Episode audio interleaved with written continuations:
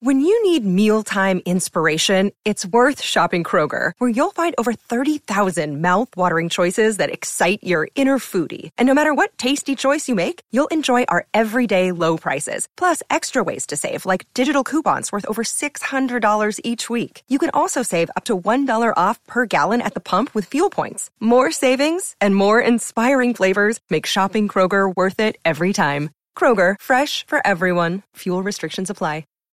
This episode is brought to you by Shopify. Whether you're selling a little or a lot, Shopify helps you do your thing, however you cha-ching. From the launch your online shop stage, all the way to the we just hit a million orders stage. No matter what stage you're in, Shopify's there to help you grow. Sign up for a $1 per month trial period at shopify.com slash special offer, all lowercase.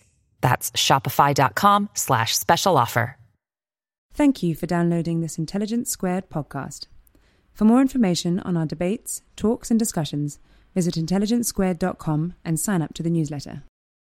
The uh, format for this evening is pretty simple, really. Each of our speakers, Andrew arguing that Napoleon should be called the Great, and Adam arguing that he shouldn't, will speak for about 12 minutes or so. Uh, then we'll have a bit of argy bargy for a few minutes. Uh, and then you'll all be free to ask any question you wish, no matter how rude it may be. Uh, and do feel free, please, to take part in, in that part of the debate. Each of tonight's historians, and they're both distinguished historians, uh, have written, has written, an enormous book. Um, here we are, the other way around. This one is heavier. Uh, each comes in its own Parcelforce truck, should you order them from Amazon. Uh, the proposition we're going to discuss is Andrew's claim that Napoleon should be called great. There is no question mark in his assessment. On the spine of this book, it's just Napoleon the Great by Andrew Roberts. Now, Andrew, as you know, is a very distinguished historian who has made the business of Napoleon and what Napoleon got up to one of his main interests in life. He is the keeper, in many ways, of the Napoleonic flame. His books include Napoleon and Bonaparte, uh, Napoleon and Wellington, sorry, an investigation into the relationship between the two generals, Waterloo, Napoleon's last gamble, and his latest, Napoleon the Great, is also going to be the subject of a TV series which starts on the BBC Next year, isn't it? Yeah. Next year, yes. As I say, he's going to have 12 minutes or so to lay out his case. Now, it's often struck me that Brecht was pretty right when he said, Happy is the land that has no need of heroes. And I was trying to think of anyone in British history who was called the Great. And I could only think of Alfred, and I only know him as great because of his baking achievements. Rather in the spirit of the times, I suppose. But why Andrew is going to make the case that Napoleon should be called great. When I Googled what did Napoleon do for France the other day, I learned that he took the country to war, had the country declare him emperor, nationalized anything he felt like nationalizing, and introduced a secret police. Now, we have heard of him, of course. We've all heard of him. He used to be used to terrify children in this country. He certainly won battles. He was, everyone agrees, a brilliant general. He rebuilt cities. He invented a legal system. He's even responsible for the street numbering system, is he not? That still pertains in most of this country, with odd numbers on one side of the street and even numbers on the other. But what is it about this man who even Andrew, in this very lengthy book, which I had the pleasure of finishing this morning just in time, admits was a pretty sanguinary fellow at times. What is it about him that makes him so great? So, Andrew, tell us why. Can I borrow the, uh, the bottom book there? The bottom? Yeah, you could learn something from it. I, I know, it's a wonderful book.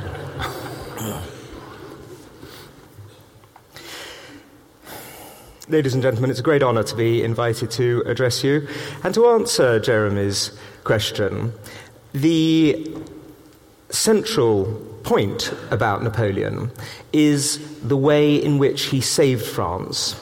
And to understand the dangers that uh, he overcame in the course of this, I'd like to quote from an extremely good book, uh, Phantom Terror, written by Adam Zamoyski. Um, and what Adam writes on page 77, quite rightly, is When he became first consul and effective dictator of France in 1799, Napoleon had been faced by indescribable chaos resulting from 10 years of revolution and counter revolution, internecine political struggle, random political terror, class war, and open civil war in some parts of the country. The authority of the state had been undermined by the rapid succession of governments, each of which overturned the legitimacy of its predecessor. The law had been turned into a tool by rival political factions, and justice had been politicized. Uh, Napoleon may have been a product of the Enlightenment and what conservatives saw as its depraved values, but he was a pragmatist. If he did not believe in divine right, he certainly had no time for Jacobin ideology, Illuminati, or dreamers of any kind. He believed in order, and he knew how to impose it. So, what did he do with this order? Well, the first thing, as, uh, as Jeremy pointed out, was the Code Napoleon. He ripped up the 42 often contradictory legal systems that had so held France back, and instead had one single code, which was from then on been able to, uh, to basically make France into a modern state. And it's been adopted by 40 countries of the world in every inhabited continent. He also created the glories of Paris when you go on a romantic weekend to, uh, to Paris, you will walk along the quays that were built by Napoleon the Great. You will cross one of the four bridges uh, built by Napoleon the Great. You will see the uh, Vendôme column in the Place Vendôme or the Arc de Triomphe de Carrousel in the Louvre. It is partly because of him that it is such a, a, glorious and beautiful city today. He built also the, the useful things like the reservoirs and the, uh, and the sewers. He was a true creator. He created the Banque de France, which is the, uh, still around, and of course at the time was the reason that he was able to get inflation down from 10,000% a year to 6% a year. He was the man who ended the war in the Vendée, this incredibly vicious war that had claimed 40,000 lives, more than were guillotined in the Terror, and he ended that, uh, that war. He's the man, Napoleon the Great, who is behind the system of prefects in departments. There were departments, of course, before, but he managed to centralize that system with the prefects, which again we have today. He set up the Conseil d'Etat, um, which meets every Wednesday today, um, in, in uh, able to, to vet the laws of France. He managed also to organize the first proper public accounting system, and he also reformed the tax code. He did the things that you need to do in order to make a country work. He set up, ladies and gentlemen, the Légion d'honneur, which is still quite rightly coveted by Frenchmen and he also signed the Concordat, which brought to an end the uh, horrific system of, uh, of discrimination against Christians in the French Revolution, which had led to the desecration of the altars and the deaths of hundreds of nuns and priests.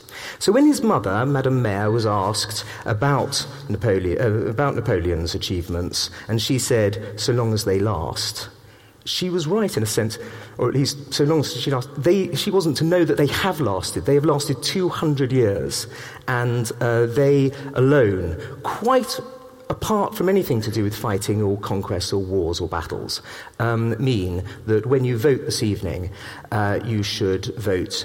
Um, you should vote yes. They seek to destroy the revolution by attacking my person, he said in 1804 after an assassination attempt of him, one, on, one of 30 assassination attempts uh, that he survived. Um, uh, I will defend it, for I am the revolution. And this was right. What he did was to save the best bits of the revolution uh, equality before the law, religious toleration, uh, the abolition of feudalism. And he got rid of the, he just swept away the worst parts the, um, the 10 day calendar, the cult of the supreme being, the, um, and the terror, the, uh, the mass guillotinings. And in a sense, one can understand why uh, he felt that it was necessary to do all of this and why also the British, and indeed the old legitimists, uh, the Ancien Regime, old reactionary powers, desperately wanted to get rid of him. And uh, it was Spencer Perceval, the British Prime Minister, who wrote in a book entitled, catchy title this, uh, The Observations Intended to Point Out the Application of a Prophecy in the 11th Book of David to the French Power. Um, you wouldn't allow, publishers wouldn't allow you to get away with that uh, as a title any longer. Um, and this book, um, this book said that the Bible foretold the death of Napoleon and that the world would end in 1926. Uh, when finally Spencer Perceval was assassinated by somebody even more deranged than him uh, in 1812, his mantle as Prime Minister was taken up by Lord Liverpool, who was also completely committed to the destruction of Napoleon. And it was important, of course, to create this bogeyman figure that uh, Jeremy says was used, quite rightly, was used to scare children. But the fact is, 200 years later, we can now appreciate that, that he was a great man, not somebody that needed to be um, used for, uh, for, for propaganda. He also was a man with a great sense of humour, which you don't get in, in Monsters. He was, uh, when at the opera, an escaped lunatic from a lunatic asylum came up and told him that uh, he was in love with the Empress. Uh, Napoleon replied, You seem to have chosen a curious person for your confidant. Uh, and when the Archbishop de Rohan um, wrote him a letter on the eve of the coronation saying, that he would willingly give his life for Napoleon. Uh, Napoleon noted on the, uh, on the letter, pay 12,000 francs to the Archbishop out of the theatrical fund. And then, when all his uh, brothers and sisters were trying to, um, were, were, arguing and complaining about the various principalities and, and uh, countries that they'd been assigned in the Napoleonic, uh, Napoleonic Empire, um, Napoleon shrugged and said, You'd have thought that I'd been misappropriating the legacy of our late father, the king. He wasn't a warmonger. There were seven wars that were um, seven wars of the coalition that were uh, declared against him, and he did attack uh, both um, uh, Spain and Portugal in 1807 and 1808, and of course Russia in 1812 two wars that he started against the seven that were declared against revolutionary and Napoleonic France. If you're looking for an inveterate warmonger, you have to go back to the British, who were funding all of those seven coalitions to a huge, uh, to a huge degree, and rightly so. He wanted to invade us. We, you know, I'm, I'm delighted that the British won the Battle of Waterloo. Uh, as an Englishman, it set up the British Empire uh, very nicely after 1815, but it doesn't mean that we still have to be in thrall to the old propaganda of the, um, of the cartoonists, the caricaturists like Thomas Rowlandson and James Gillray and George Cruikshank that make out this, uh, this man to be a monster. What's more, he didn't have a Napoleon complex.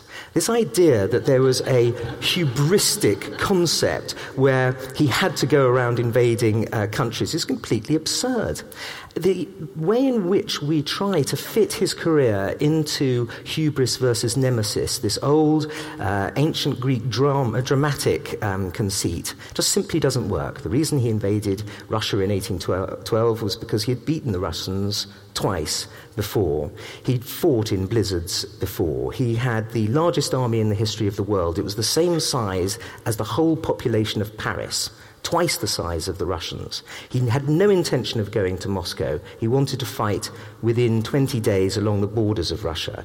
Uh, he had no idea that uh, typhus was going to kill 140,000 of his men. He had no idea that the Russians were going to fight such a scorched earth policy that they would allow, that they would actually burn down Moscow, or at least three quarters of it. So, uh, and he tried to stop several times on the way to Moscow. As I say, he had no intention of going there when he started that war. And he did know about the winter, um, which is why he allowed himself three weeks to get back to Smolensk. He made a terrible mistake after the Battle of Maloyaroslavets. Um, but the idea that he had no concept of the Russian winter is absurd. He'd read Charles the uh, Twelfth, the book by Voltaire, and knew perfectly well that it did. So it's not he's not a matter of hubris, he was defeated. But plenty of people have been defeated in history and are still great. Peter the Great lost the Azov campaign, um, Frederick the Great lost the Battle of Kolin, Catherine the Great lost the war against Sweden. Uh, Alfred the Great lost so many battles, he spent most of his time in the, uh, in the marshes of Athelney. But it doesn't stop them from being great, and neither should it stop Napoleon. He was a great meritocrat. Ten of his uh, marshals came from the working classes, a fact totally unknown in the history of France up until then. They were the sons of coopers and tanners and bailiffs and innkeepers and millers. Uh, one of them actually um, actually claimed to have had a royal, uh, claimed that his father had had a royal appointment, but the royal appointment was, in fact, uh, the royal mole catcher. Uh, so, in a sense, you could actually add him as well and make, uh, make 11 of the marshals. Winston Churchill said that Napoleon was the greatest man of action since Julius Caesar. And I believe he's also, his life is a standing rebuke to people who don't believe in the uh, great man theory of history and who think that history is all created, like the Marxists do, by vast impersonal forces. Standing against that, ladies and gentlemen, is the career and life of Napoleon. And um, one of the midshipmen on HMS Bellerophon, which uh, that uh, Napoleon surrendered to and, uh, and, was taken back to, uh, to Plymouth on, in, said, He showed us what one little human creature like ourselves can accomplish in a span so short. And that, ladies and gentlemen, is so true, and one of the major reasons why tonight you should vote yes. Thank you very much indeed.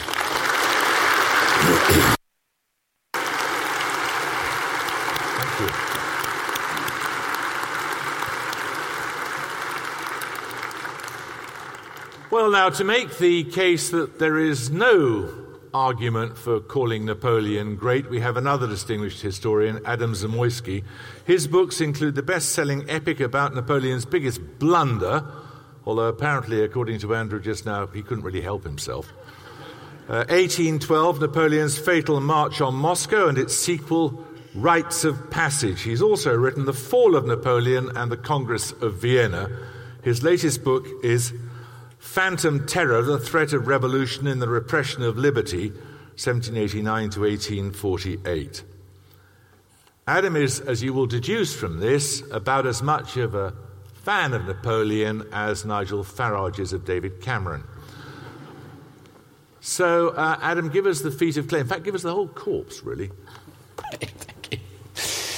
Well, first of all, I must thank you for this opportunity to lose my virginity at my grand old age. Um, and, and, many thanks to Intelligence Squared um, and, and to Jeremy for chairing this. Um, this is uh, indeed an impressive book. Thank you for quoting from my book, um, although it's slightly out of context. Uh, th- this. my words weren't meant as approval.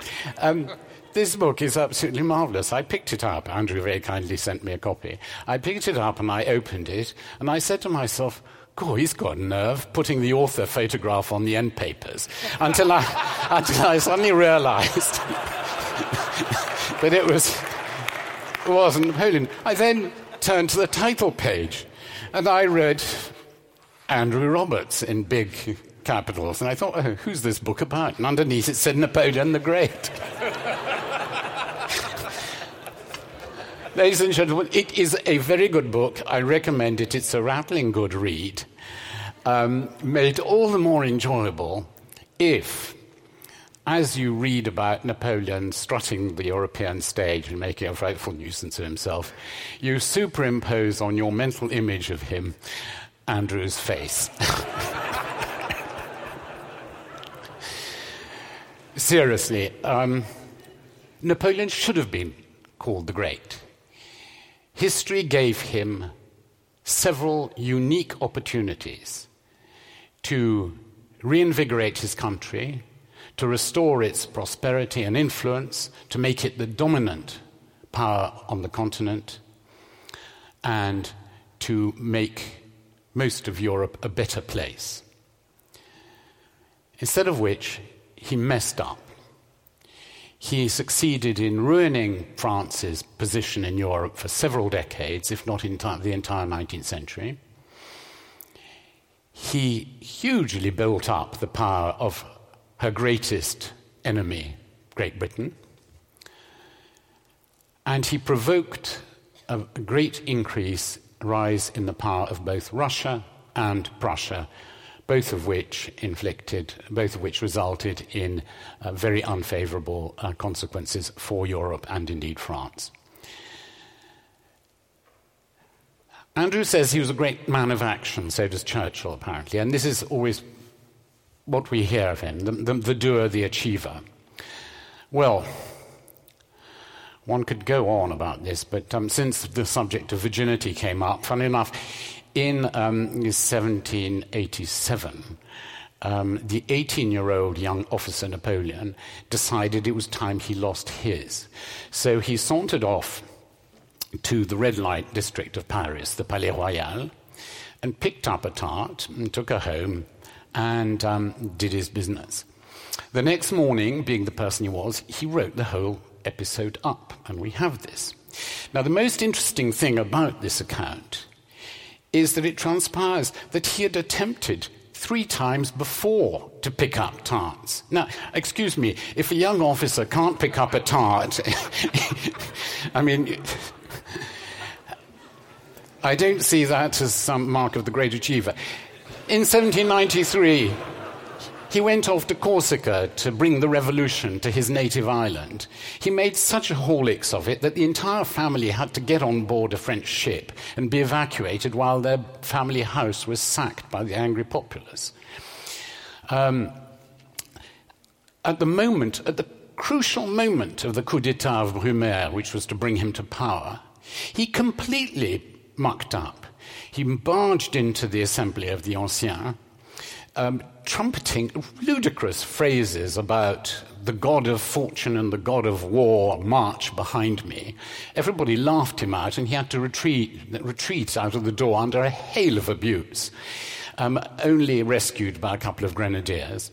He then marched into the other assembly, where he was beaten up and injected. And he sat around in a state of total dejection, not knowing what to do next. And it was only because his younger brother, Lucien, took the upper hand and sent in the troops that anything came of it. Uh, one could quote endless um, cock ups of this kind um, in his life. Now, he's usually also thought of as the great military genius. Well, yeah, he did win a few battles. But when you take a close look at the great, the famous ones, you know, Marengo, everybody says fantastic. Well, he jolly nearly lost that, and the reason, the only reason he won it was because the Austrian general thought he'd already won it and went home to have lunch. and at that moment, Napoleon's reinforcements arrived, and a completely unplanned charge by um, General Kellermann totally flummoxed the Austrians, who all started running. Um, the other great victory at Arcole was a complete nonsense. I mean, he never got on the bridge. Well, there are two accounts. One says he never got on the bridge. The other one says he got on the bridge but fell off it into the, into the bog below. Um, the reason these um, victories were um, perceived as being so great was because he shamelessly wrote them up as such, lying through his teeth uh, about numbers and um, results. He was the most fantastic spin doctor. Um, you know, even, even Austerlitz, his greatest victory, well, you know, it's partly the fact that Kutuzov, his opponent, refused to adopt his own plan and just sat there saying it's all going to be a mess anyway and nothing's going to work. Um, so the Russian forces weren't even being properly directed. And he originally was helped by the fact that he, he was up against very old generals commanding armies of an 18th century type, which just sort of plodded along, stood in line, shot, and then waited, you know, either to advance or retreat. Whereas he adopted tactics, he encircled them, and so on. The point is that they all gradually learnt from him and from their mistakes. He never learnt from his mistakes. He carried on the same old tactics um, with less energy as he grew older. they learnt to improve, to bring in new weaponry. Uh, the British famously brought in the rifle. Uh, the Russians brought in extraordinary aiming devices um, to their artillery. He did nothing. He carried on with the old equipment um, of the 18th century and just threw more men into the breach whenever he needed it. He got sloppy, and that's why he began to lose. And he didn't think um, that tactics that could work in rich countries like northern Italy or southern Germany couldn't work in Spain, where there was no fodder, no forage, no food, no water, anything, or let alone Russia.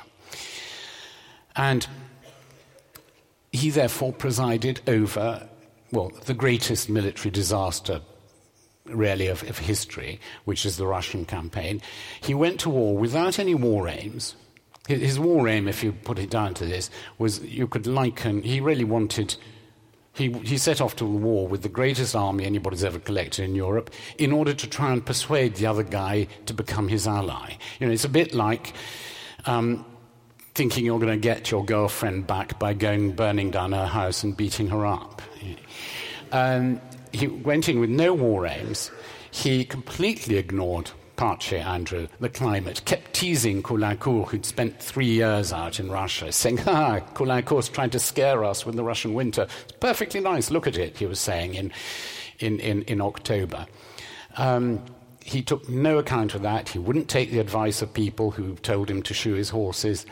Um, he presided over the greatest military cock-ups in history, not least Waterloo, which he should have won, and I mean almost everything he did that day, which Andrew, Andrew himself points out, um, was as though he'd meant to lose it. His diplomacy, his politics, international politics, were no better. At first, he began, he followed the revolutionary um, theme of exporting the revolution. He then decided to turn to a more um, conventional role. And he followed the traditional French rule, the, the pattern set by Louis XIV of the Pacte de Famille, whereby they put Bourbons on the thrones of Spain and Naples, thereby guaranteeing themselves allies. So he put his brothers on thrones. Except instead of letting them become popular in those countries, bring those countries to a state of prosperity and um, efficiency from which they could have helped France. He continually undermined them, um, pulled resources out, and turned, succeeded in turning all those um, states into either useless burdens, such as Spain, or um, states which came out against him, such as Naples under Murat in the end. Um, every single alliance he made he laid down terms which were simply not bearable to the ally. And he just bullied and treated the allies as vassals. As a result, gradually he was left with not one single ally anywhere, which is not really a very clever way of operating. As for his great achievements in France, the Code Napoleon wasn't written by him. It was written by Cambacérès and a group of other people. Napoleon's only contributions, he'd suddenly come in and, and offer sort of what he thought was common sense when they were trying to decide whether which of a pair of twins should be regarded as the firstborn. He said, Well, it's obvious, isn't it? Um, what went in first comes out second. So the second child out's got to be the firstborn. Yeah. Good Corsican philosophy, no doubt. But, you know, that was his contribution to the Code Napoleon. Mm. Um, yes, he restored law and order, only then to break it in the most fantastically callous way, to trample law. Yes, there was equality before the law, but not if he didn't like you. If he didn't like you, it was worse than the Ancien Regime. Lettre de cachet, you were sent off. Um, to Vincennes or, or, or, or Guyana or, or, or, simply exiled. He, uh, he was a terrible, awful prude and a prig. And he brought this into his awful little small town morality into public life. You know, some official would be seen somewhere with his mistress publicly. He'd say, This is not possible, you can't be seen like that. He repudiated when uh, Josephine became, when he became first consul, he, he made her give up all her friends who had a bit of a past, you know, nice girls that she'd been, well, she had quite a past. And so all her friends were gone off. Um, he was continually sort of um, bringing this, this, this um, culture in. And at the same time, he, in order to gain influence and friends and to reward people, he would give money and position. He was always bribing people.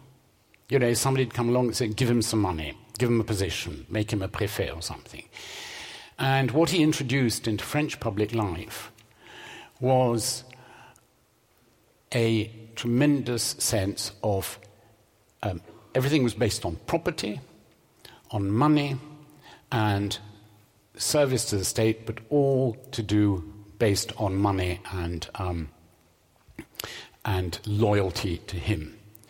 And any minister who suggested um, a course of action he didn't agree with would be immediately made to feel his displeasure and very often lose his job for it. Not even for contradicting him, simply saying, when asked his advice, what would you do? You know, and he'd say, I would, would do this, sire. And if he didn't like the idea, this man was out. Finally, the man. Well, he didn't really have friends, he only had courtiers. Yes, he cried when Lannes was killed, he cried when Duroc was killed, but he um, he didn't really treat any of them as friends. He treated them extremely badly. He would berate senior officers, even marshals, in front of juniors in the most disgusting way. And he was always, always persecuting um, people. He didn't like, for instance, he was a racist. He didn't like blacks. So General Dumas, a very, very brave general, was sidelined and wasn't allowed to have the Légion d'honneur because you couldn't give it to a black. Um, he hated women having any influence at all and treated them like dirt. He was, his, his uh, persecutions of people like Madame de Stael were legendary. First of all, she wasn't allowed to live in Paris because people went to her salon and they talked, and he didn't like them talking because they might talk about him unfavorably. So she was exiled, endlessly exiled, and if anybody went to see her, even when Madame Récamier, passing through Switzerland, went to dropped in on her, she was then penalized and told she had to move out of Paris. Um, unbelievably unpleasant. Poor old General Caulaincourt, the Grand Equerry, was forced to go as ambassador to Russia, which he didn't want to do. He was forced to by Napoleon, who said, okay, if you go and spend two years there, as my ambassador, I will allow you, because of course he wouldn't allow anybody to marry anybody. He, he had to give his assent. And he said, I will allow you to marry your mistress, the woman you love, Madame de Canisy. After three years, Caulaincourt came back, and Napoleon exiled Madame de Canisy from Paris so that they couldn't see each other, only because Caulaincourt kept warning him about the fact that it was not a good idea to invade Russia. Napoleon the Great, ladies and gentlemen? Not to me. Napoleon the bungler, Napoleon the bully, and Napoleon the unbelievably petty. Thank you very much.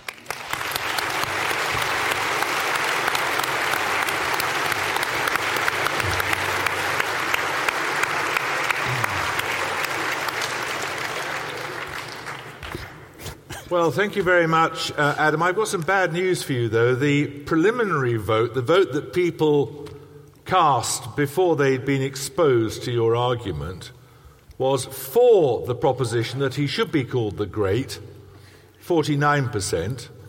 Against it, 24%, but 27% not knowing. So perhaps you'll have persuaded them, but we'll see. Congratulations, Andrew. An uninformed audience. Um, well, un- unexposed to your no, view, no, no, anyway. no, no, and uh, sorry, sorry, sorry, and also your view, because in your 2011 book, Empire, What? you call Napoleon a despot. He wasn't a despot. No, he was How not did a despot. he- No, no, sorry, this is the moderator, ladies and gentlemen. Can you just remind us how he was elected? Well, actually, he, he had three great uh, referendum ple- plebiscites that uh, were slightly uh, fraudulently manipulated, but they were manipulated. He actually won by. We have the actual, uh, the proper voting f- uh, figures in the uh, National Archives. The great thing is that um, he won about 80%, but claimed 95%. Now, that is ob- obviously outrageous and disgraceful and despicable, but he still won 80%. Of those who dared to vote. Does the word coup mean anything to you? Yes, yeah, it- yes, yes, it certainly does. saved the coup, he? and the As you admit in your and he ca- and he came, and he, yes, of course, he came to power in a, in a military coup, and thank God he did, because look at all the wonderful things he did for France. Whereas if you try to change the French Constitution in, hang on, please, in um, in uh, uh, 1799, it would take three years. It had to go through both houses of Parliament and be passed three years, three times. So you actually had to have, and then have a plebiscite. So you actually took nine years to That's an change the constitution. having Saddam Hussein the it's no, it Stalin is the not. The- it's, it's the Great. absolutely not. What it is is an argument for having somebody who is able to cut through all that red tape and actually get things done. Adam, is there nothing you admire about this man? Oh no, I, I was I was brought up rather admiring him, and I always thought, um, you know, there was something very sort of dashing about him.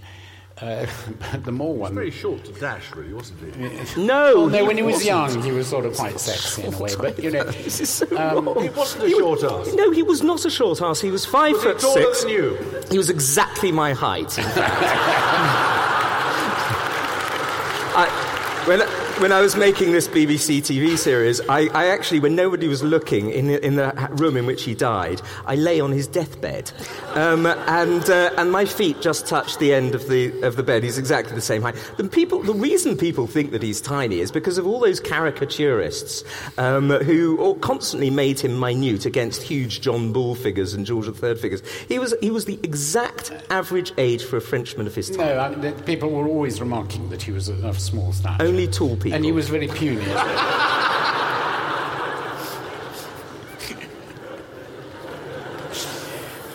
Okay, apart from his stature, is there anything you admire about him?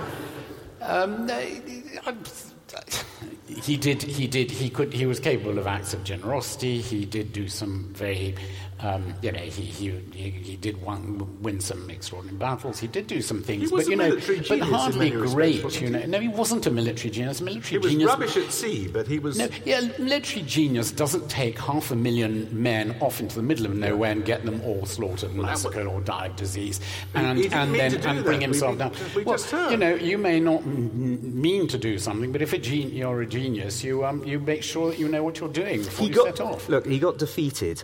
That's that. It doesn't stop you, as I mentioned earlier. All these other people who got who were still called the Great who got defeated, but he won 46 of his 60 battles, and that is an astonishing achievement in for anyone. Uh, yes, of course, the ones that really mattered, the ones at the end, the Battle of Waterloo, uh, he lost, and he was and he deserved to lose, as I meant, as I say in the book. He uh, that was a, a series of, of blunders. The But- really important ones he didn't win, and that's the trouble. He, he well, no, and, by the way, by the way, when you criticise Marengo, um, now, that is completely outrageous. When you say, and then reinforcements happen to arrive, who asks for the reinforcements? You know, he did. He went from that moment that he realised the attack, the Austrian attack was taking place at 9:30 in the morning. He sent out the demands to uh, Desaix to return to the battle, and he, they did it at the key and decisive moment. So it's not fair, really, to uh, to slag off 46 victories and make such a fuss of seven defeats. How many deaths do you think he should have on his conscience?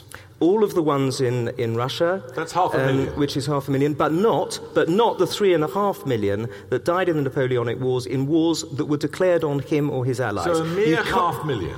Compared to the, se- the yeah, a seventh of the number of people there's who also, died. There's also a small detail of the hundreds of thousands of civilian deaths as a result of the Russian campaign. Um, and indeed of civilian deaths in, in, in France as a result of the. Oh, speaking of the, um, the, the battles in France, when you say that he, I think I've got the exact quote here. Hang on a second.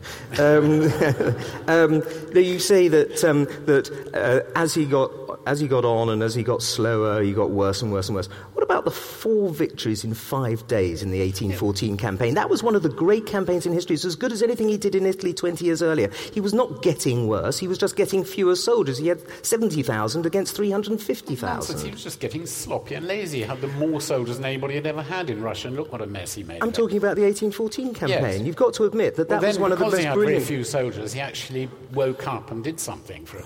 But it was a bit late.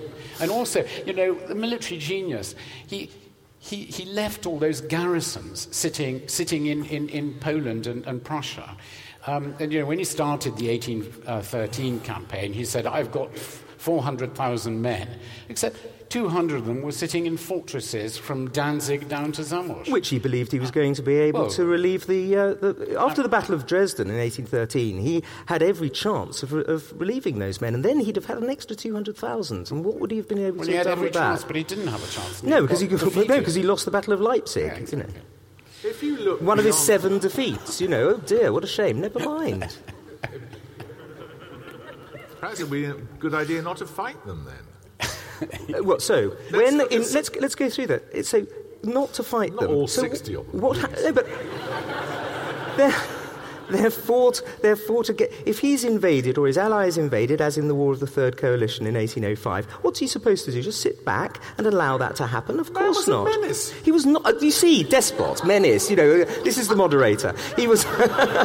he was so not a menace to anyone. He never went to war Oh, with anyone. really? Between 1800 and 1805, throughout the entire consulate, he, first consulate, he did not go to war with anyone. And what happened? The Austrians invaded and attacked Bavaria, his ally. Because he was a menace.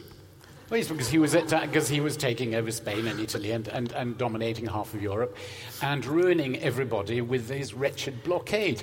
People were, you know, people. Who started the blockade? The British with the Orders in Council. That also, the Yes, protectionism that agreed. ultimately did bring him Agreed, down. but he didn't have to do tit for tat. You don't always have to, just because they, you know You, they've you, been. you fight a protectionist war by just by just um, allowing them to put um, tariffs on your business, and then you do nothing to their trade whatsoever. Come on, when's that ever at- happened? Okay, can we- let's look at something beyond military, though. yes. You would accept, wouldn't you, that this man's legacy in terms of science, in terms of urban planning, in terms of the law, these, this is significant.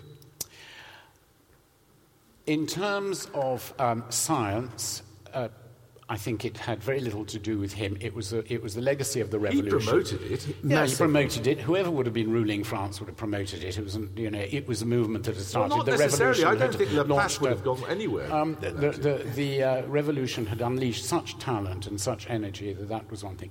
As for the law, all it created was the bossiest, most awful control freak system of government, which, which we in, in, this, in Europe are now sort of fighting with at every. Um, you know, he created something that generates bureaucracy and regulation. Um, and, you know, Fantastic. He's now to blame for the European Union, which wasn't set Well, you- up until a hundred years European- after he died. You've just been saying 100 that Europe has 130 embraced his I want to. Can we go back to science and science and uh, and the the fact is that he was the one who set up the great scientific prizes. He was the one who, uh, for the first time in French history, gave scientists, made scientists into into important people in society, gave them peerages. You know, the first scientist that we ever made appear in this country, Lord Kelvin, in 1896. The first artist who ever got a peerage uh, was Lord Leighton in 1892. The first poet who he, he, he made these great men uh, into great men, and the first poet in this country was Tennyson in 1884. Why are that you a fan of ridiculous. It's because it's a way of thanking people.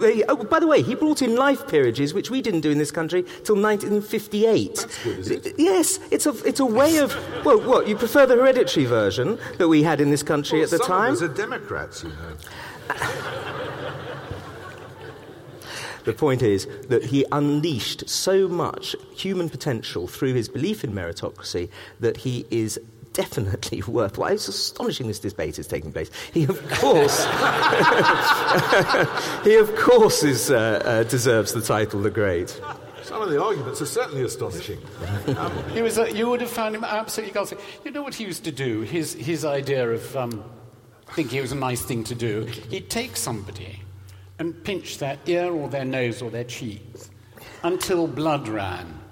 And that was you know, it's like giving somebody a friendly pat. And they were all standing there with sort of tears pouring down their face, with blood running down, terrified because, you know, if they said, look, look, matey, don't do this, please, they might find themselves, um, you know, they'd be losing their jobs or be sent sent off to, to jail. I mean, absolutely was, not what happened. Not frightful. what happened. When he used to tug people's ears and squeeze their noses, they and we, we have this in no, so many it, in yes. so many di- in so many different so in so many, many different. Yes, there are there are accounts and there and, and one of them is in my book where the guy comes away and shows his his men after the parade. He goes, "Look, the emperor. This is what the emperor did to me. I, I well, you know, he loves me. He knows I, me. I, he was never never went to blood. Show me a single place where there's blood. A, a culture of sycophancy that is quite disgusting. Not in the slightest. No, oh, they, they, no, he was a genuinely charismatic figure, and they and they uh, quite literally adored working with him. His friends, when you said he didn't have friends, what an outrageous remark to make.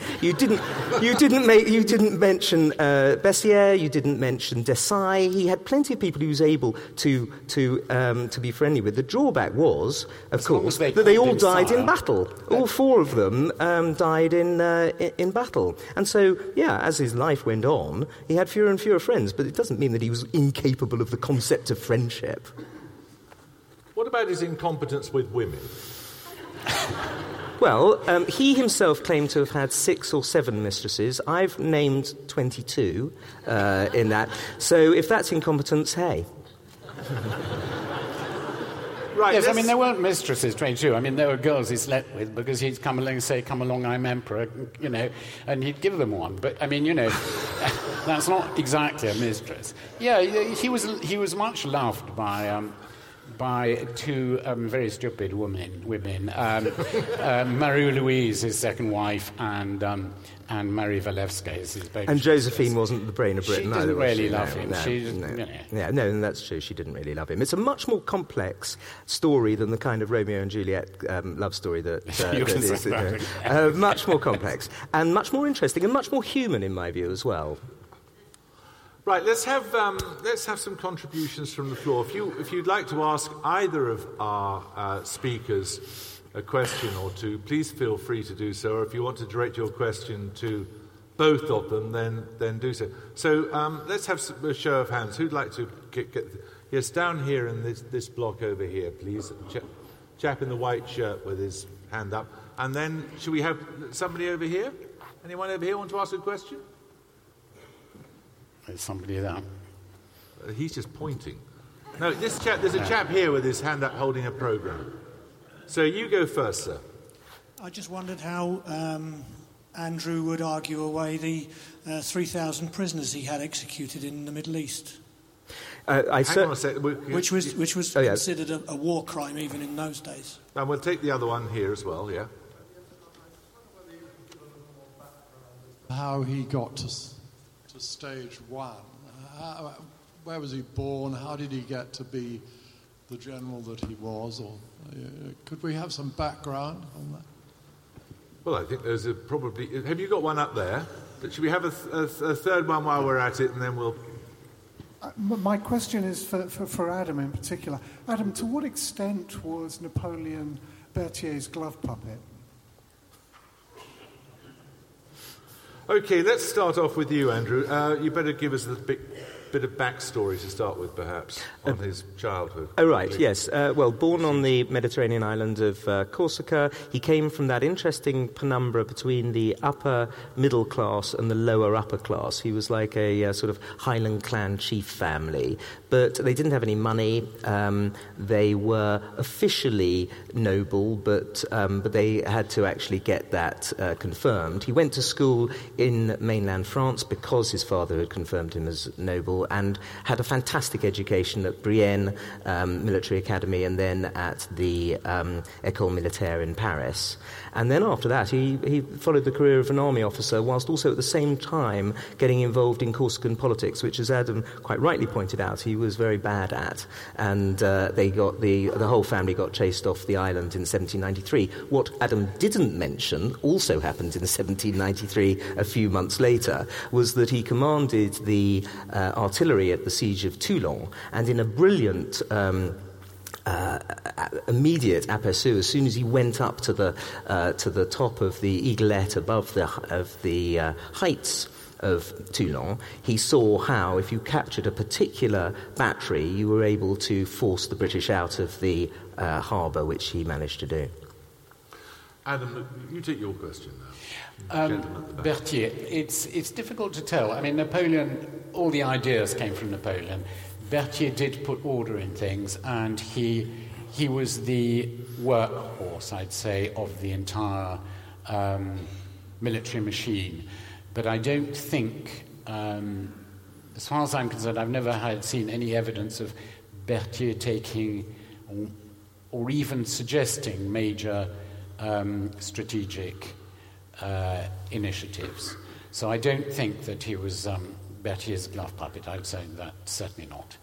Um, on, on this question of the origins, um, Napoleon was, was famously insecure about the whole business because the reason he was allowed to, to, to, to go to, um, got the placement at a French military school, um, was because his father became extremely close with the French governor of Corsica.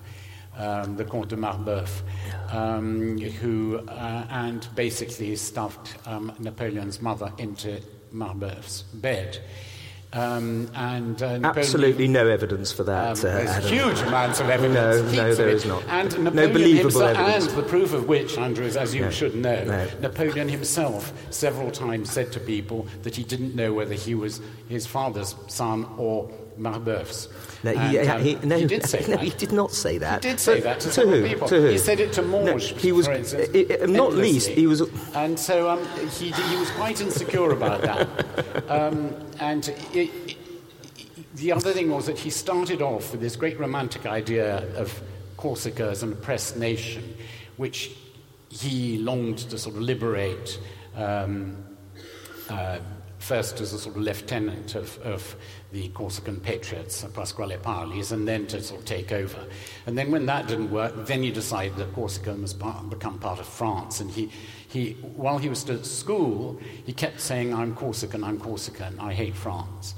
And when he suddenly realized that power lay in France, and that was where the future was, he became French. And that's, that's really, he, he then identified himself with the French state, the French revolutionary state. It's not when he um, actually thought that that's where the power lay. It, it was when he'd done his reading and understood the importance of France and the Enlightenment and his own belief in uh, Enlightenment concepts and reading of Rousseau that he came intellectually over to appreciate that he had that, that Corsica was a um, a, uh, a cause he believed in, but was not as important as the wider picture.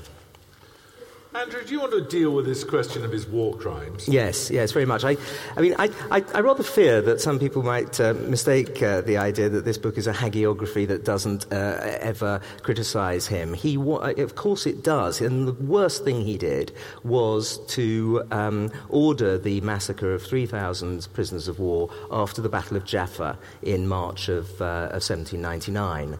Um, these guys had surrendered to him uh, earlier in the campaign in, um, uh, when they were captured at El Arish in what is now the Gaza Strip.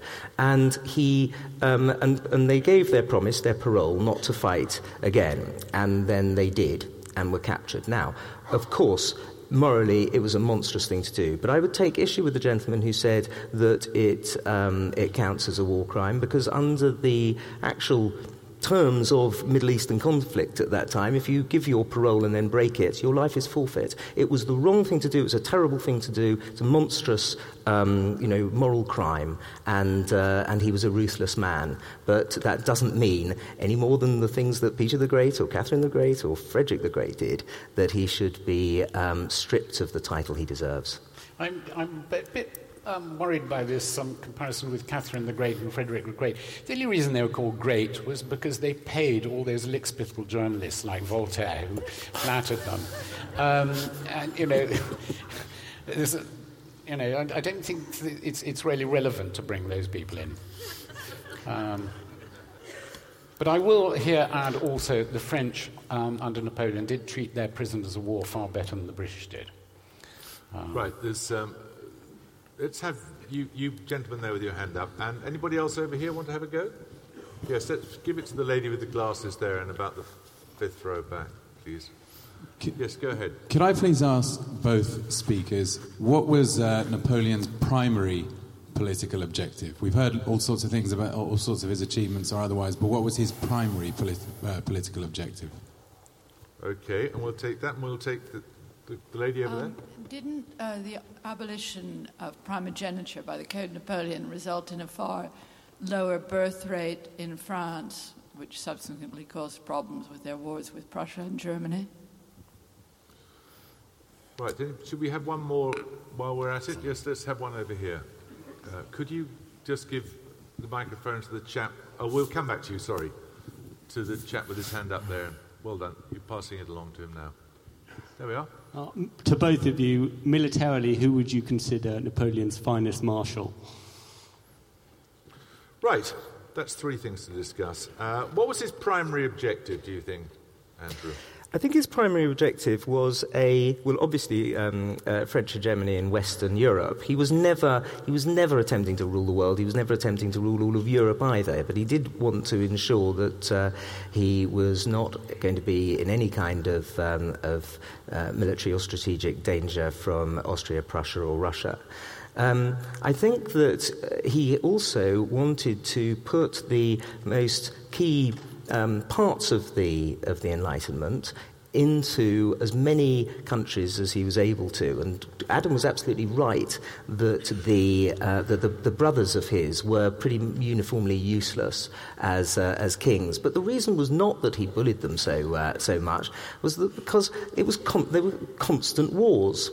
They were wars that were, as I mentioned, uh, started by the legitimist and ancien regime powers, not wars that he wanted. What do you think his primary objective was? Um,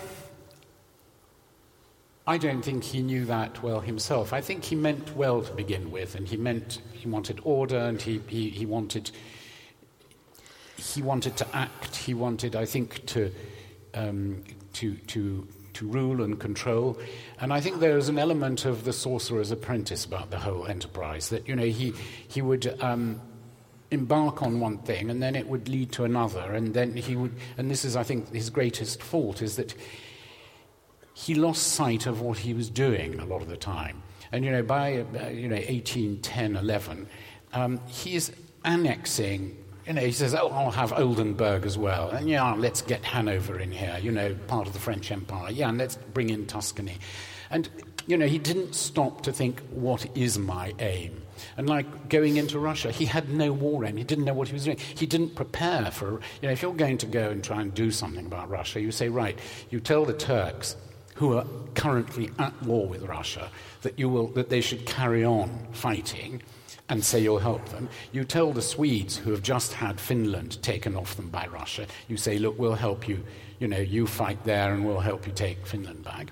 No, you just sort of barged in happily without thinking of the consequences. And, you know, and, and that was the trouble. It sort of went on and on and it, it became a great sort of roller coaster. And I think, I don't think he ever had a real um, objective. Um, and uh, certainly not a, not a finite one or a, or a, a completely, um, you know, it certainly wasn't thought out.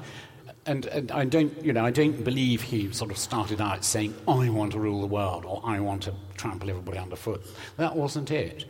Um, he wanted to make his way in life. They all did. These, this, these poor Corsicans, they were terribly keen on money, making, you know, a future for themselves, creating an establishment.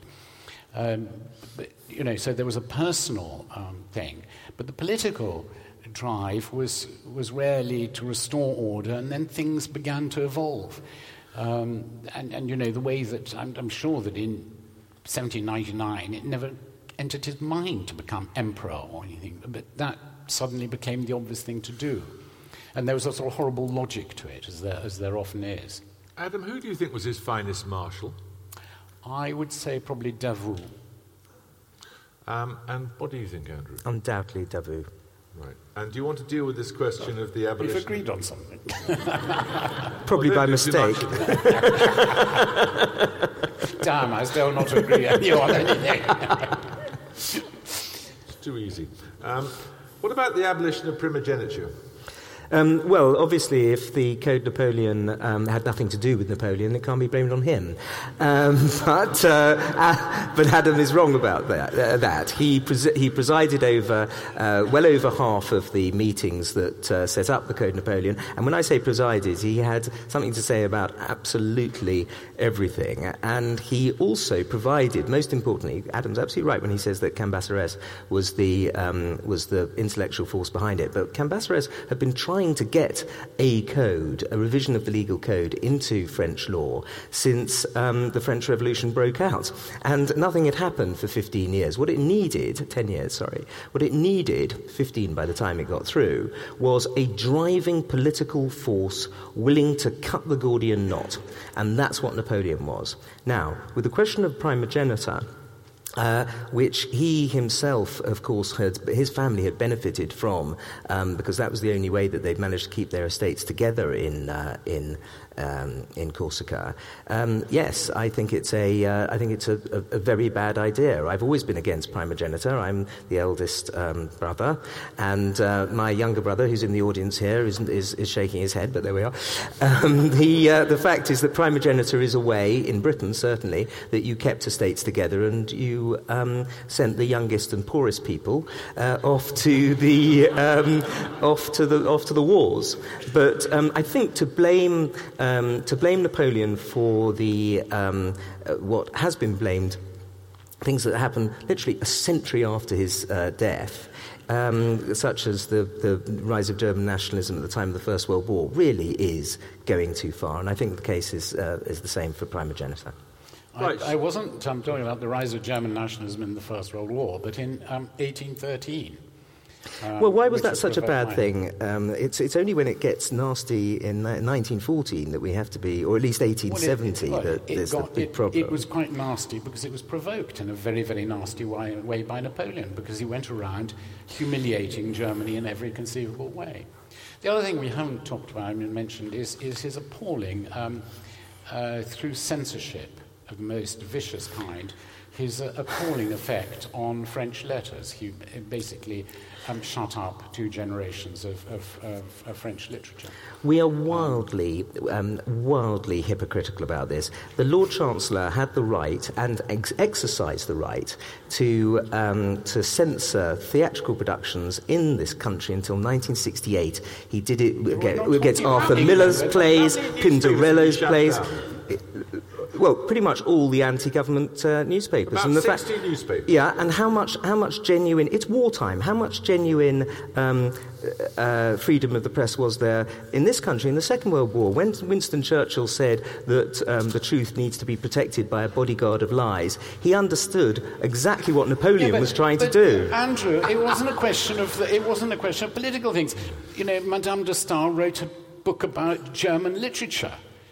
You know, it had to be confiscated and burnt. The manuscript was pursued by the police. I the mean, way in which sake. the way in which you're tr- treating him like he's a uh, Madame de Stael uh, was was sent into internal exile. It is hardly a police state when you have one policeman in for every 1,510 Frenchmen. In Britain today, we have one policeman for every 450 Britons. Does that make us a police state? No.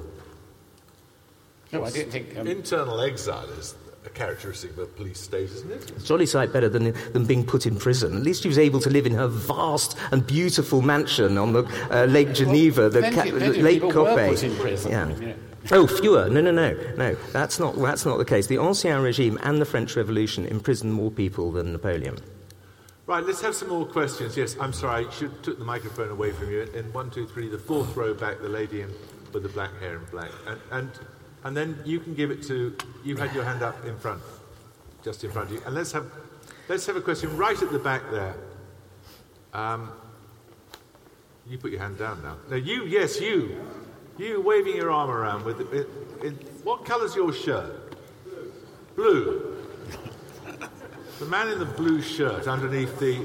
He hath put a new song in my mouth, even praise unto the Lord. Right. And there's, is there somebody Uh, feeling well, there excluded well. here? Okay, some, uh, have we got another microphone we can send over there in a second? Yes, we can. Right, you go first then, please. Thank you. May I ask both historians, as historians, is it right that we should judge Napoleon or indeed anyone from the past by today's standards? I mean, how, do we, how should we set this debate? Because it strikes me that the things that have been listed against him, sort of courtiers, dis- banishing people who are out of favour, military casualties, all the rest, were very much of the time and how people behaved at that time. And yet his virtues and the good things he did stand the test of time and were really forward thinking. And also, Adam Zamoyski, who do you admire from the past? Following on from that question, is there anyone who, who's perfect enough? Right. Yes, you, sir, at the back. Yes, you both um, uh, luckily agreed on who was um, his greatest general. But as a master politician and a diplomat, I, I'd love your views on how you felt Talleyrand contributed. Okay, and um, yes, go on. Um, this is a question for Andrew. Um, what do you think Napoleon's most likable trait was? Have we got a microphone over here now? Yes. Yes, Hello? sir. From Adam's description, uh, you wouldn't expect um, Napoleon's return, on Po- Napoleon's return from Elba, that he would gather uh, sufficient men uh, to command a force to restore his power, to do whatever the, the, the rest of the um, events that happened until his demise. You also wouldn't expect um, the the journey of his body to be lined with people of France from the coast back into Paris. Uh, apparently, a, a continual line of uh, people on both sides of the river as his barge with his body um, came back to Paris. And also that Wellington insisted that he wasn't executed when the, I understand the other uh, allies uh, were very much in favour of that. Okay, you might as well deal with that first, Andrew. Yes. Um, the, um, the return from Elba, there are several things. Uh, first of all, he wasn't greeted. In southern France, he had to avoid the cities until he reached Gre- Grenoble because he was actually, um, uh, he met with hostility. Um, thereafter, it was a very mixed picture because, and people were jumping both ways. It was a very tricky moment. And the reason it was a tricky moment was because you must remember one thing is that the Bourbons came in and made themselves unbelievably unpopular, and particularly with the army. What's more, in the interim, while he'd been in Elba, all the prisoners had returned from Russia. All the ones who'd spent the last five, six, sometimes eight years in British hulks returned. And they were all still, they, they, they couldn't see the, they didn't see the sort of decline of France in 1812 13. And they didn't feel the same way as most of the population of France, which was just sick of the rising taxes, um, the endless conscription, um, and the increasingly bossy government. Um, and so there was, a, there was a huge new army ready to, for him to, to, to, to take up. As for the return of his ashes in 1840, it was a propaganda thing. By then, you know, uh, two generations of romantic poets and writers had created the Napoleonic myth, which was something that is magnificent and, and, and completely irrelevant um, to, to, the truth. Um, it has no bearing with it. And there was a desire for something great because everybody was bored under Louis Philippe. Um, and so that explains nothing. And as for um, Wellington's um, uh, generosity in this case, that's, um, uh, you know, hats off to him for it. Right. Um, th- this lady asked me um, about uh, whom before, I admire. Before you answer Yes. that, uh, um, yes, do tell us in a I- second, I- but I'm, just before Yes, you okay. do that, uh, you have the opportunity to vote now. If you believe that Napoleon should be called the Great, you insert the thing that says for, the black card, into the box that's coming around. And if you don't think he should be considered to be great, you, having torn it in half, you put the white bit against. And if you still can't make up your mind, despite the vehemence of the arguments we've heard this evening, you put both bits in. You, you, or you can just mark Liberal Democrat if you like. Um, um, so, okay, so who, who, do you admire then, Adam? Oh, I admire lots of people, but none of them are called the Great. Um, and um, I mean, I, I, there are things I do admire about Napoleon in the end, you know, you can't not. But um, not the great. You know, I mean, there are things you admire about some pretty foul people. And, you know, uh, somebody was asking about the role of Talleyrand. Talleyrand was the most frightful, um, sleazy traitor who brought down, I mean, he was absolutely frightful. And yet I hugely admire him because of his intelligence.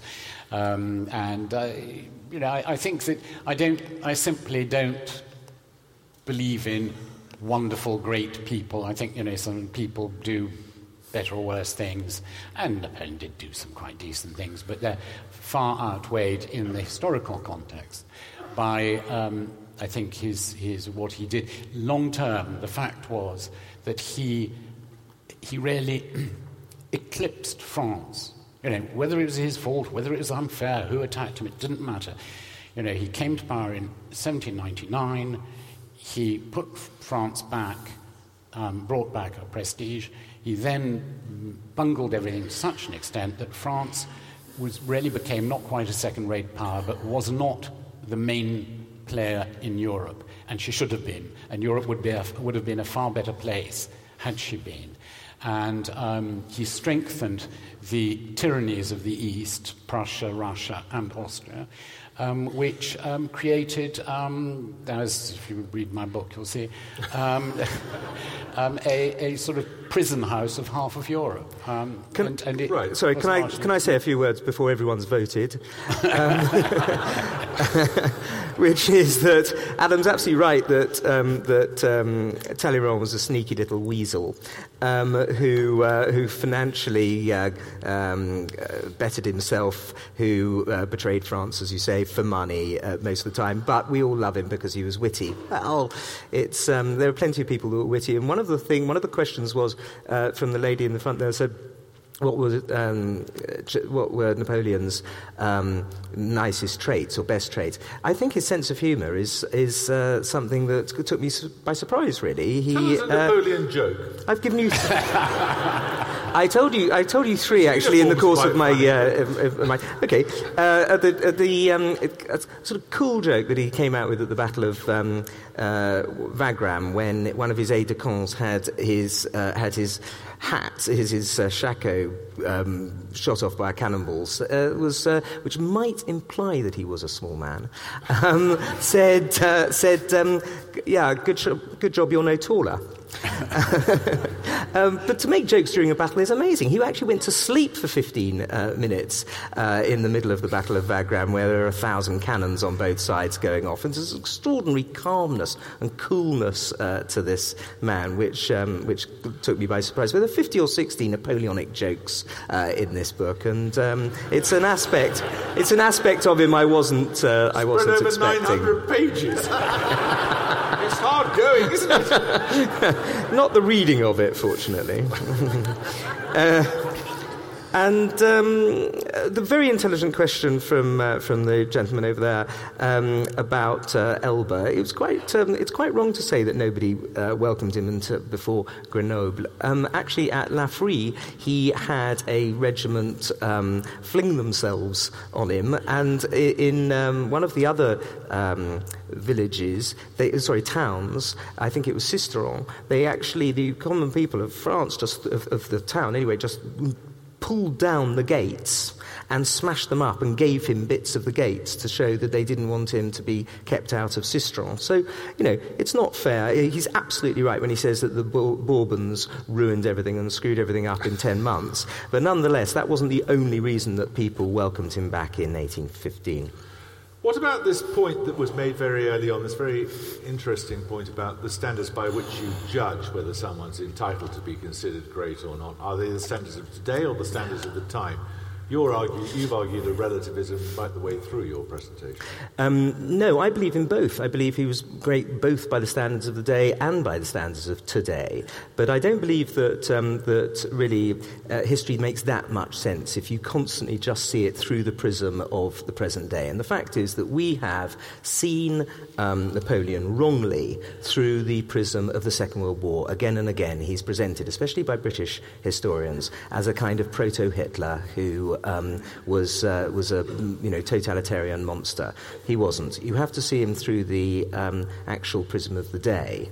And, he would have been um, a fan of the European Union, though, wouldn't he? Yes, ex- except oh, the- you- you- you- Andrew, Andrew, Wait, and, no, because and the in European his Union- day, he was regarded as the ogre, as, Oh, as a sort of child eater. By the mean, people well, who, I- I- by the people who were fighting against him. But you don't have to subscribe because- to politi- political because he was at propaganda war with the whole 200 years Europe. later. He was at war with everybody, so of course they were. He had the lo- sorry, the largest attack that ever took place in the history of the Napoleonic Wars was when he had 21 states on his side going into Yes, Russia. they used to Not, I know what happened there, but the fact is, it was a bigger coalition than any that fought against him.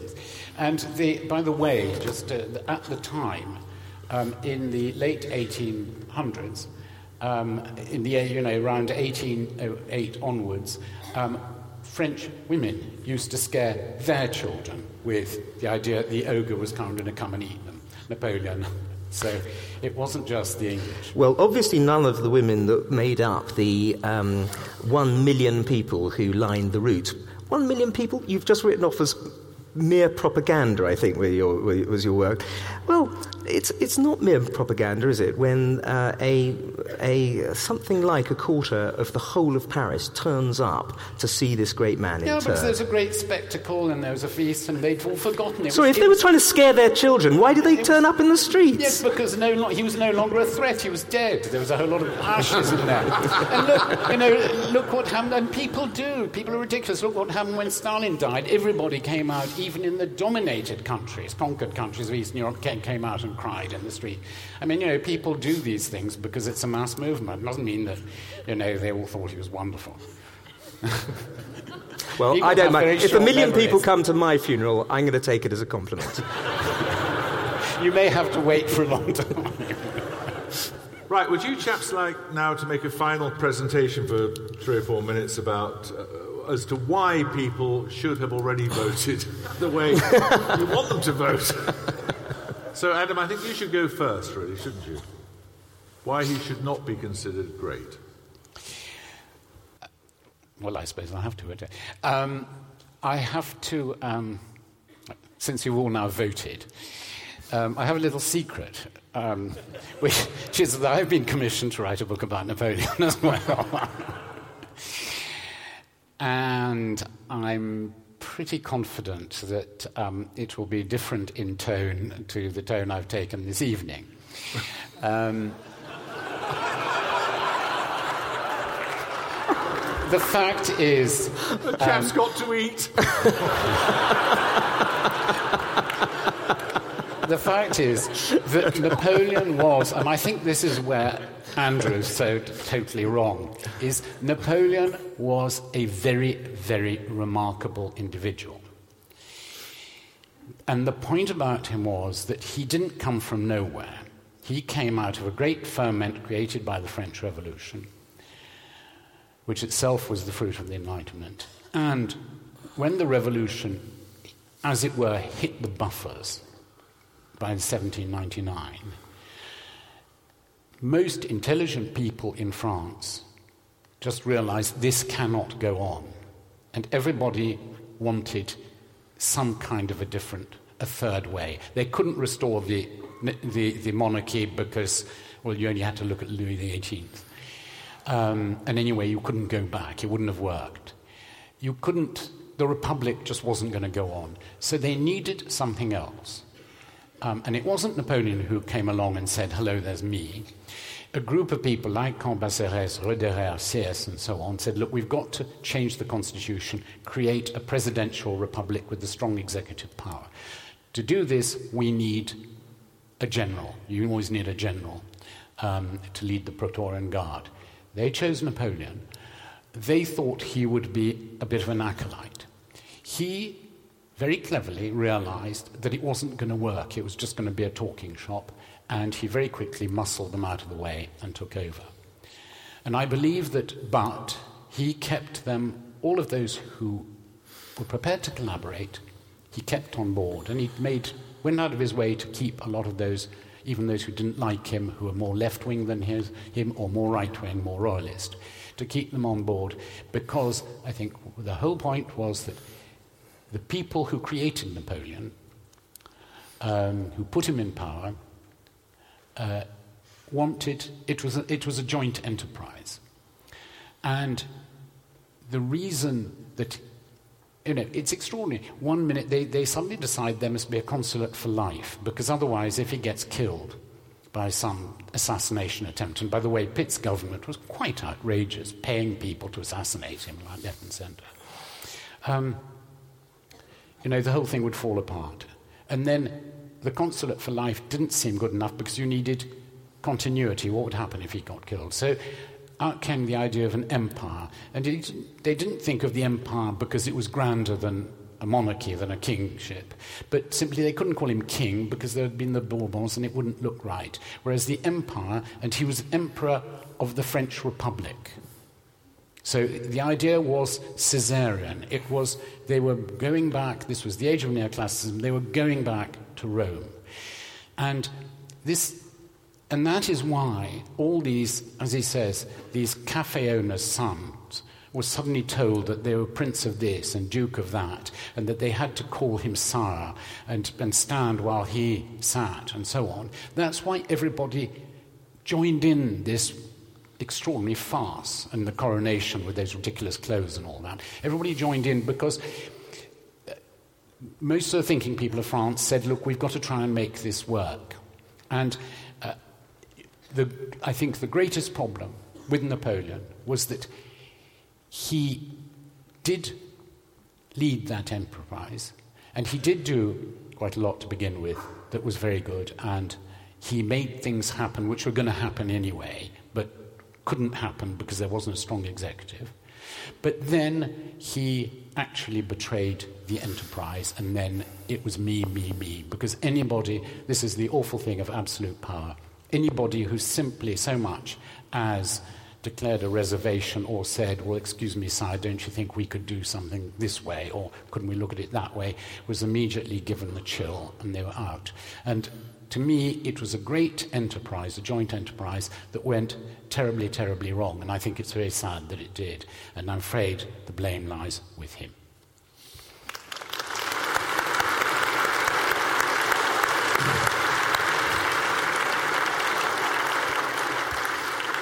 Right, Andrew will now tell us why we should have voted for the proposition that Napoleon should be called the Great. Ladies and gentlemen, Everyone who put in one of these black little cards is following in the tradition of Goethe, Hegel, Berlioz, Byron, Carlyle, the great intellectuals who appreciated that he was a bona fide intellectual, a connoisseur, a critic, a theorist of drama and music, a man who championed science, who socialized with astronomers, and who impressed these great men as well as all of those of you who, uh, who handed in this card. he was in the Enlightenment, ladies and gentlemen, on horseback. He abolished, wherever he or his armies went, they abolished uh, feudalism, they rationalized countries, they abolished the Spanish Inquisition um, and uh, all, the, all the appalling backward things that had held Europe back for so long under the legitimists and the ancien regimes of whom the spokesman, it seems tonight, is Count Adam Um, it's, very, it's, it's, wonderful news, by the way, that he's writing a biography of Napoleon, and I am very much looking forward to reviewing it. Um, but when one sees the, uh, the, the, the, effects of uh, this great man and when they went into these towns, one of the first things they do, like in the Papal States, classic example, the Papal States, They, where Jews still had to wear the yellow star and where they were forced into ghettos, he not only um, opened up the ghettos, but he gave civil and religious um, rights and liberties to uh, the Jews and to everyone else. This is a liberating concept, the idea of the Enlightenment on horseback.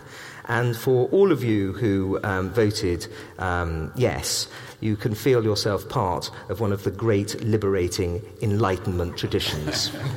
Those of you who didn't, of course, uh, are, are, still uh, stuck in the mire of reaction, legitimacy, and the ancien regime.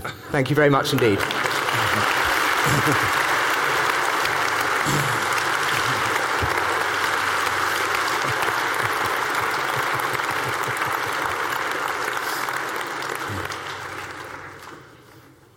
Um, Andrew, um, Adam, thank you both very much indeed. Uh, we will await the results of this vote, which I think, with any luck, is, is just on its way down to us now. Brilliant. Since you've been wasting your breath for the last couple of minutes, it's at least polite to tell you what it is.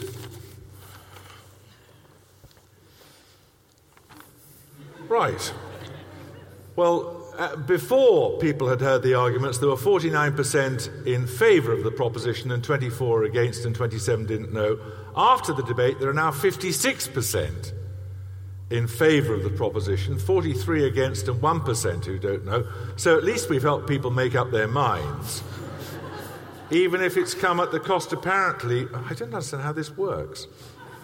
Apparently, there's a minus six percent swing vote against you against in favour of Adam. Adam. Congratulations. Oh. well done, oh boy. it's really good fun. Book selling is the next bit.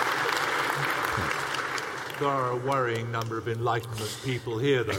Uh, anyway, thank you both very much. Thank you very much to Intelligence Squared. Thank you all very much uh, for coming.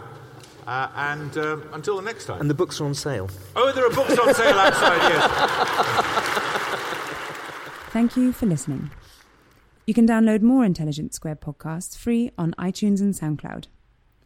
If you'd like to find out more about our events, sign up to our newsletter at intelligencesquared.com and follow us on Facebook and Twitter.